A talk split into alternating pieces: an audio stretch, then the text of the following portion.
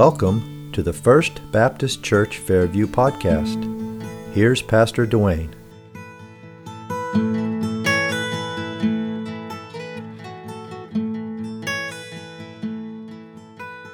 Go ahead and take your copy of God's Word. Let's turn together as we think about a ready defense, right? A ready defense. When people ask why you believe what you believe, do you know why you believe what you believe? And where will you turn in the Word of God when they question Scripture, even? So go ahead and look at Matthew 4. And we're going to look at Matthew 4 today as the key text, but I'll be in a lot of different places. Um, so as we think about Scripture, I know it's happened to me. I guarantee you it's happened to you. You know, people will dialogue about the Word of God in comparison to maybe the Quran, uh, other resources, you know, in our world. And, and it goes like this Why do you believe the Bible? Why is the Word of God your authority? Right? You know, why do you believe it and is it reliable? Uh, things like that. And then others will mock it, some will try to do away with it. But what does God's Word say about the Word? what does God say about Scripture? What I want to look at today, what does Jesus himself in Matthew 4 uh, say concerning Old Testament scriptures? There's a lot there. So, as you turn to Matthew 4, let, let me share this verse. Uh, the Bible says in 2 Peter 3:15, always be ready. And it doesn't say when you feel like it or when you get around to it, but but this verse says, always be ready to give a defense of the faith that is in you which means you know church this is a like a battleground this morning we're equipping you to go out there amen I, am sharing with you just nuggets of truth, passages of scripture. I'm giving you truth from God's word so you can go out there and make disciples. That's the point. Because the word of God is alive. We receive nourishment from the Word of God. And the Bible says all Scripture is inspired, not just some of it, but all of it.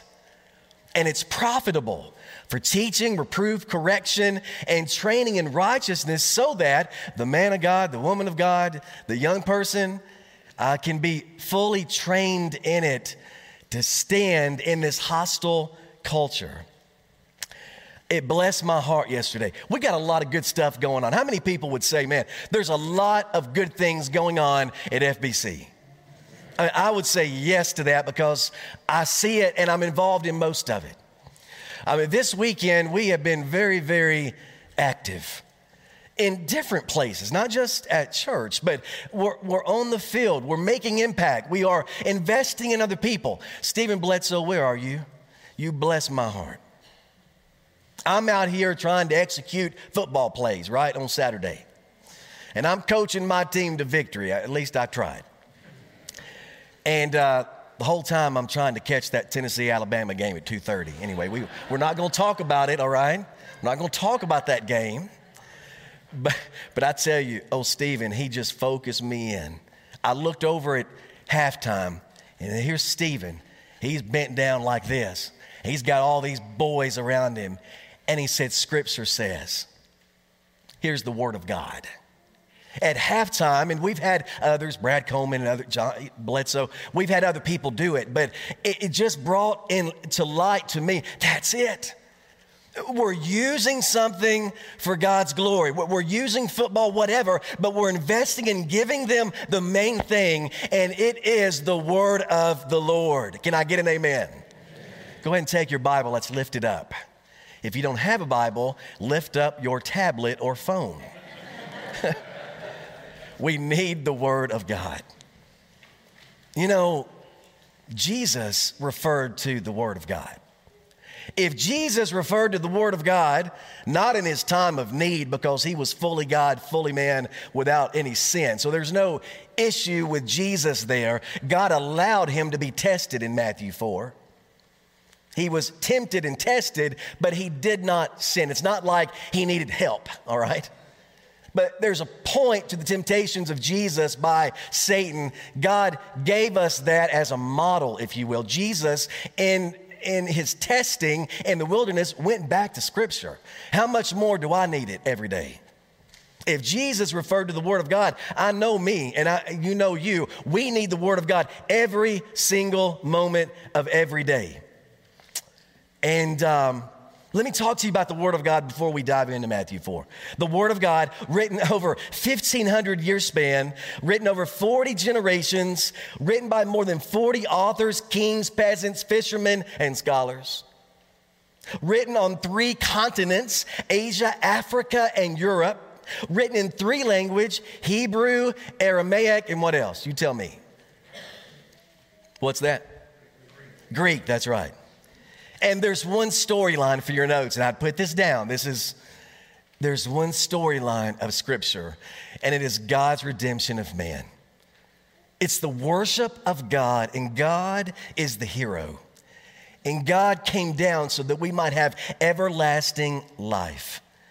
You know, Barna Research says this about the Word of God in a survey. Just over one third, one third of U.S. adults, 34%, reads the Bible once a week or more. 34%. While half, 50%, read the Bible less than twice a year. And between these two extremes, we find those who read the Bible more than twice a year, but not only not, but not on a weekly basis. That's 16%. So, overall, one in six US adults, 16%, reads the Bible most days during the week, and that's up from 12% in 2020. What's my point? God's word says it is alive, it's nourishment, it's powerful, it's like a sword, it will cut to the heart. It will help you. It will equip you. It is the very word of God Almighty. And why don't we read it more? Hey, listen, maybe you are. Maybe you want to. Start afresh today. You need the Word of God every single day. All scripture is God breathed. The Word of God is living and active. And 1 Peter 2 2 tells us to long for the pure milk of the Word of God, even. So, pure means uh, undiluted, right? So a lot of us want the word, but we mix it up with other information. A lot of people do that. You'll say on one hand, you know, I want the word of God, but I'm going to listen to other viewpoints. And so you, you, you read the scripture. And a lot of people do this. They'll, they'll read the word, then they say, well, there's some error, you know, there's other issues and uh, we can take it as a guide maybe but but uh, but don't take it for you know for everything that that it says so it's almost like we dilute it how many of you like candied apples this time of the year? Well, you do, don't you? Yeah, hands all over. You like those apples covered in sugar and caramel, and, and I like the chocolate. So you got candied apples dipped in sugar. Now, apples by themselves are a great healthy fruit, right? But once you dip them in all that sugar, however, you just killed the benefit of the apple. I'm sorry to tell you, but that is the truth this morning. All that sugar is going to take you out. A candied apple is sweet, but its nutritional value is diluted because something with no value has been added to the apple. Brothers and sisters, many of us will read the Word of God. You're going to hear the Word of God. You'll study the Word of God, and then you talk to people about the Word. But then here's the danger you dip it in human viewpoint. Don't do that there's always going to be people to mock the word, to take away from the word. But here's my point this morning what does Jesus say about the word? I want you to get what the Son of Man said. Let's read it Matthew 4 1.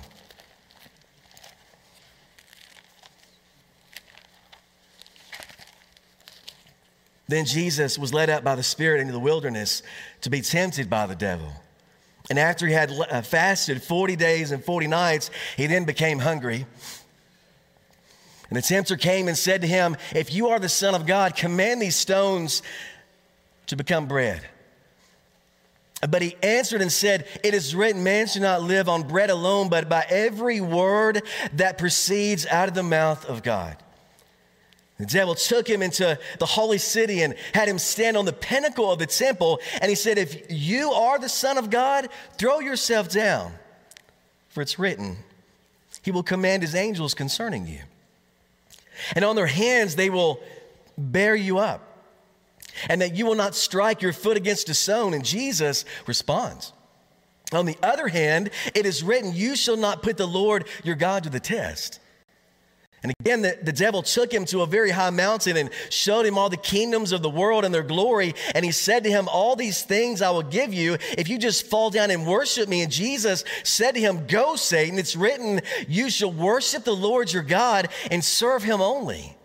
Then the devil left him, and behold, angels came and began to minister to him. So in Jesus' three temptations here, these, these tactics by the devil, which he totally distorted the word of God, Jesus went back to the word.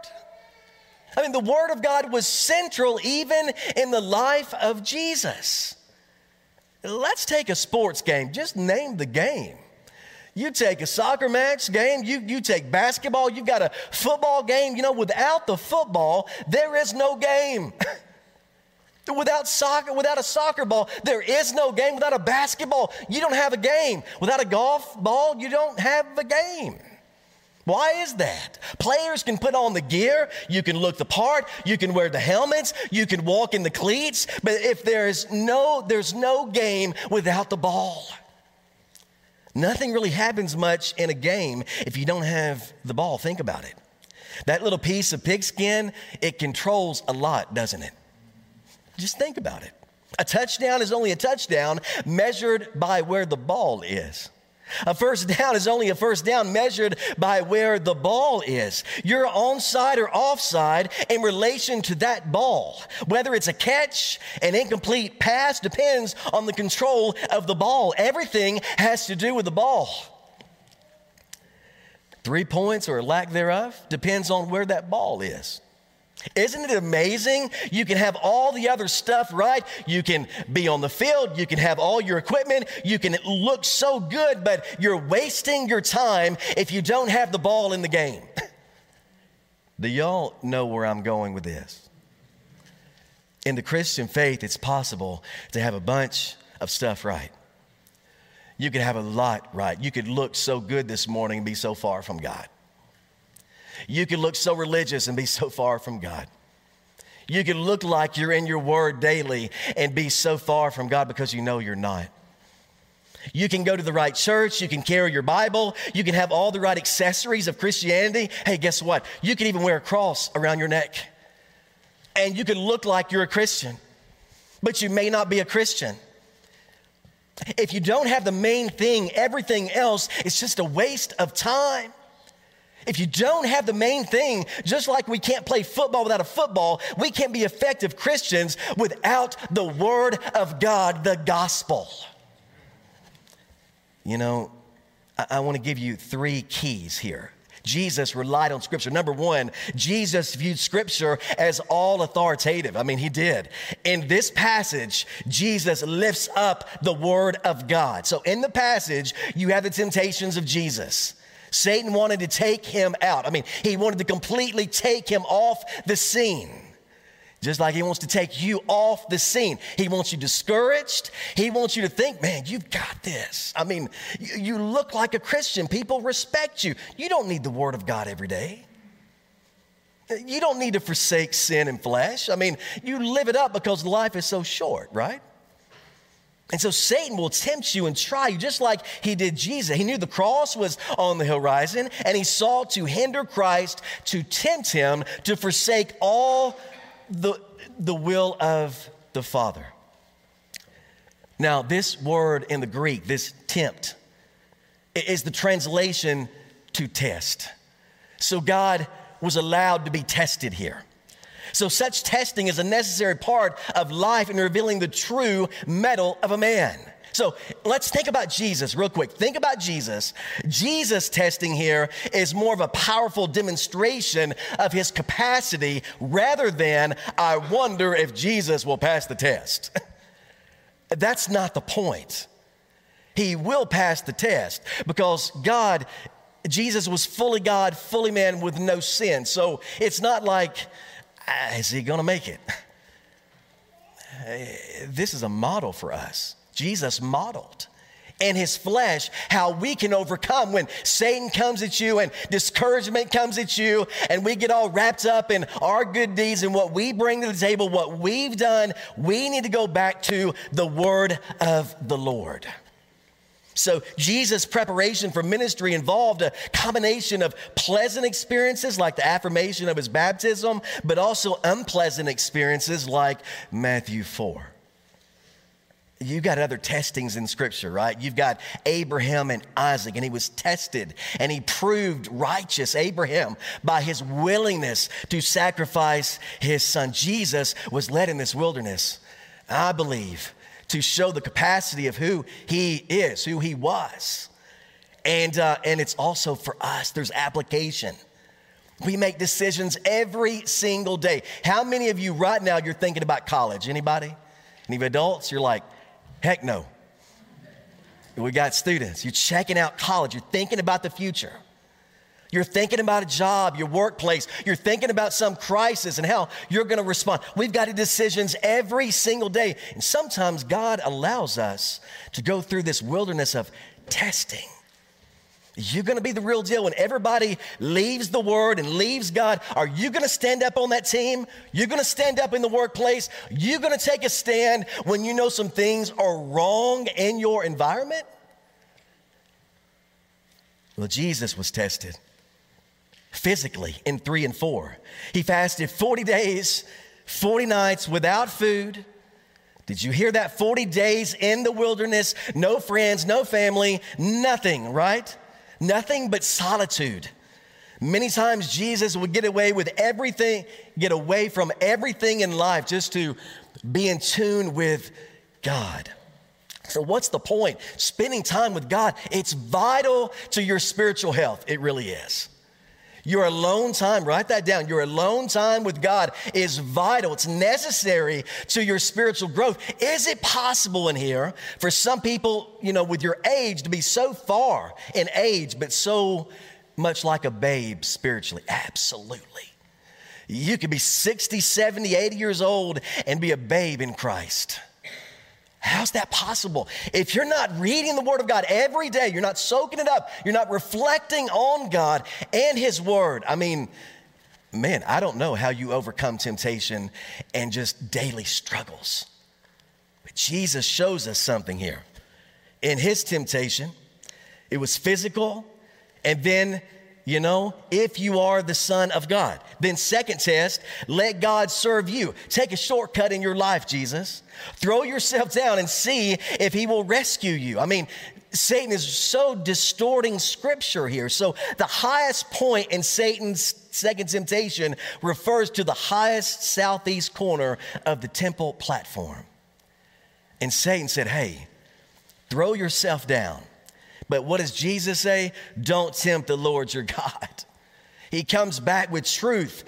You know, he comes back with truth. Then that third test, check it out. The third test is power. And what does Satan say? Let's go down, let's read it.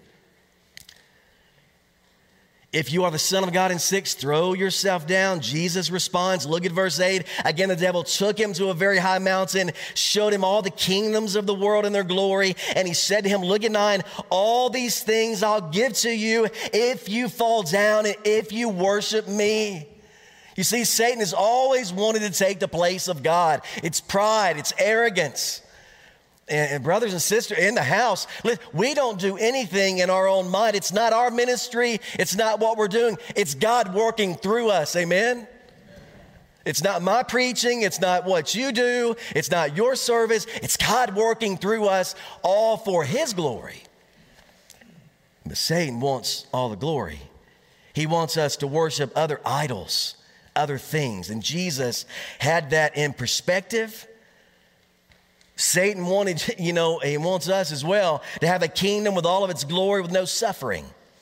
So, this probably was the most appealing, yet Jesus focused on the will of the Father. How? Out of obedience. Just fall down and worship me. It's kind of like in your Christian life take a shortcut. If you're struggling, uh, name it and claim it. name it and claim it, you know, uh, the social gospel. Don't deny yourself, take up your cross and follow him. Uh, don't suffer because you deserve more than that. And that's contrary to Christianity. Secondly, I want to give you number two. As far as Jesus' view of Scripture, Jesus overcame Satan by quoting the Word of God, by quoting Scripture. Uh, uh, check this out. In fact, 92 occasions, Jesus and his apostles supported their position by saying, It is written. 92 times, Jesus would teach and he would say, As it is written. You know, going back to Old Testament on so many occasions. So, why? Because Jesus and his apostles considered the Old Testament scriptures to be the very written word of God and thus the ultimate authority for life. Now, let me ask something. You know, who is your authority today? What authority are you placing your life on? A lot of people, it's just money, it's um, prestige, it's their last name. It's whatever they want to bring to the table, but, but the Bible says ultimate authority is God's holy word. Hide it in your heart, live it out and share it, and be ready to defend it. J.D. Greear says this If Satan's main aim is to distract us from God's word, it makes sense that the primary way to overcome Satan's temptations is by intentional meditation on God's word. If you want to overcome something, something big in your life, I mean, you've got something enticing, something that, that's crippling you, whatever the vice is, how do you overcome that? The only way you overcome is by the very word of God, and I would include accountability. The very word of the Lord and be accountable in a group with someone. Jesus countered every temptation with truth from God's word. Every temptation. So, in a world in which the dominant religion is secularism and the lifestyle is materialism, we need to be discerning to understand God's word. And above all, we need to obey the word of God. We need to do it. So, Jesus quoted it because he knew it. He believed in it. It was all authority, which leaves me to number three. Jesus even was subject to scripture. Jesus was subject to Scripture. Jesus is truth. Check this out. Look up here. Jesus is the Word of God. God in the flesh. John 1. Jesus is the Word, and He obeyed the Word. So Jesus came to do God's will and not men. So He fulfilled all the prophecies about Himself. Jesus Himself was the Word of God in John 1. And all the words from his lips were the very word of God. So, what does that mean today? Man, take your Bible and read it, lift it up. We don't worship our Bible, we worship God. We read the Bible because it is the very word of God. You got it? So, read it and live by it. It's alive, it's powerful, it's convicting. Uh, quickly, quickly. I'd write these down if you, if you can. Jesus taught that scripture was the following imperishable. Let me give you some proof, to, proof for that. Jesus claimed that not even the smallest little mark in the scriptures, the equivalent of a dot on an I or a cross on a T, will ever perish. It will last. It's a lasting word. It's an eternal word. Do not think that I came to destroy the law or the prophets, he declared. I did not come to destroy, but to fulfill it. Now take scripture and flip over a page. Look at Matthew 5 17, real quick. Read this with me. Matthew 5 17 and 18. For truly I say to you, I'm in 518, until heaven and earth pass away, not the smallest letter or stroke shall pass from the law until it is accomplished. Do you see Jesus' view of Scripture? He placed complete um, focus on it, lifting it up. It's imperishable, it's also infallible. It's infallible. John 10. Jesus was about to be stoned for blasphemy.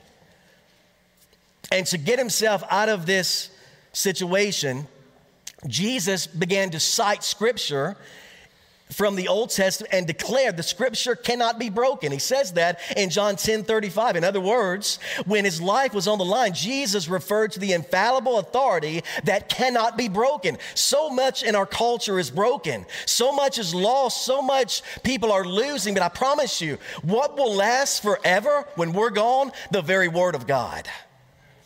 That's it. Let's read it. It's infallible. John 17, 17, Jesus said this sanctify them by your truth. Your word is truth. Now, some say, well, uh, whatever path you want to take, you know, you've got, you've got this path and this religion and this option. And we're in a postmodern day, so tolerate and just all roads lead to heaven. It's not true. Because Jesus said it's not true. He said, I'm the way, the truth, and the life. No man comes to the Father but by me. So it's only through the cross you can be saved inerrancy. Jesus taught inerrancy of Scripture. When the Sadducees tried to trap Jesus with a question, Jesus said to them, You are in error because you do not know the Scriptures or the power of God in Matthew 22 29. So he called them out. The implication is staggering it's that the Scriptures are inerrant, infallible, and then historically reliable, even. And Jesus focused on some history in his teachings, right? He affirmed two of the most historically disputed stories in the Old Testament. I promise you, if you face this, tell me, because I have. You know, you look at the Old Testament, Jonah and the who, tell me. And, and some people will say, well, that was a great story. You know, that's a good story, that's a good fairy tale and uh, maybe a parable, maybe just a story that was used. But it's interesting to me that Jesus referred to Jonah in the well. It's also interesting, Jesus went back to Noah and he called these men out as historical, uh, historically reliable. Noah and Jonah. He spoke of these stories as being historically true.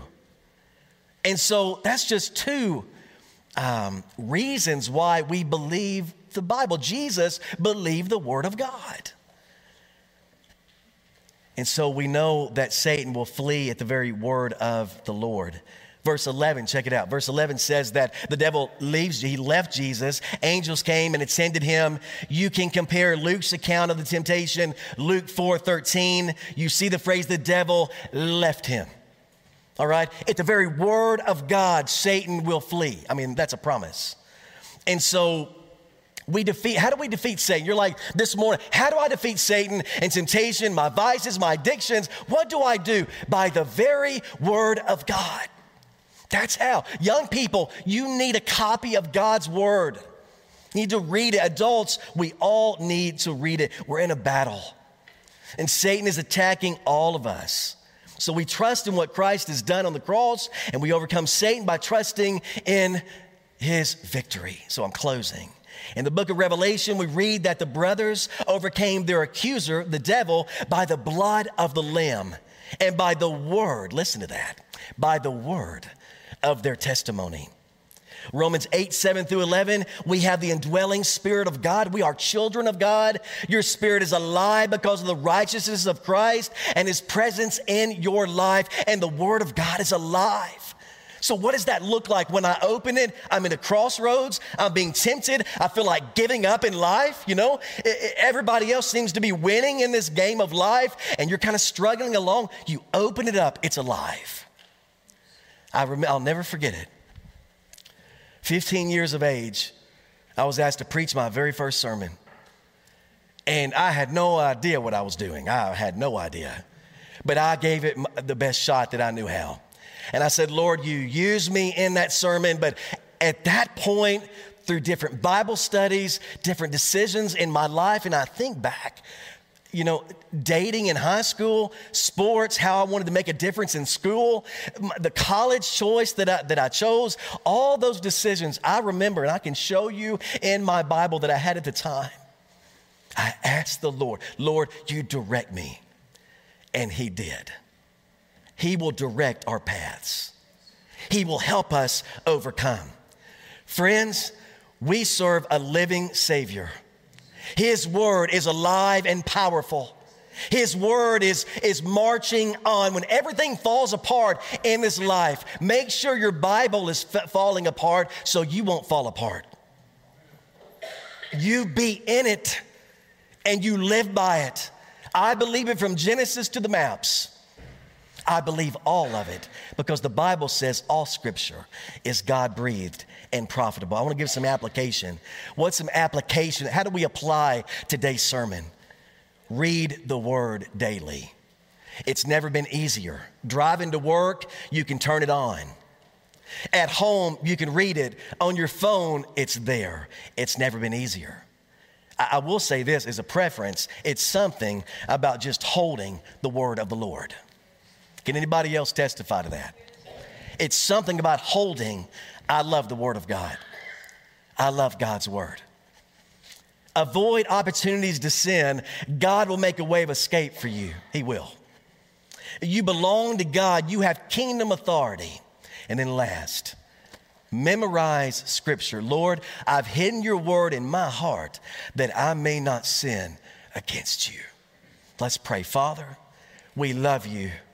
We love your word. Father, we thank you for coming down in the flesh, dwelling among us without any sin.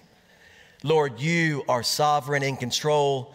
And Lord, we thank you for your death, burial, and resurrection. Lord, we thank you for your word. It's alive.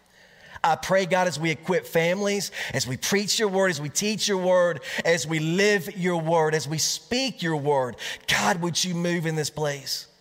Would you work this morning? Would you save sinners? Call out the saved. Lord, would you call us on mission? Help us, Lord, to avoid the evil one. He seeks to destroy your church, Lord, us. But Father, we know the gates of hell will not prevail. We know, God, we have kingdom authority. We have power from on high. And Lord, I claim that power because it is in us. You are in us. And so, Father, I pray for families who feel led to identify as members today. I pray for those who need to pray. I pray for those who just need to come to you. Lord, you work in this place. You work in this place. God, we'll give you all the praise. Speak, Lord. Speak to us. Help the hurting help the discouraged. Call out warriors for you. In Jesus' name we pray. And all of God's people said,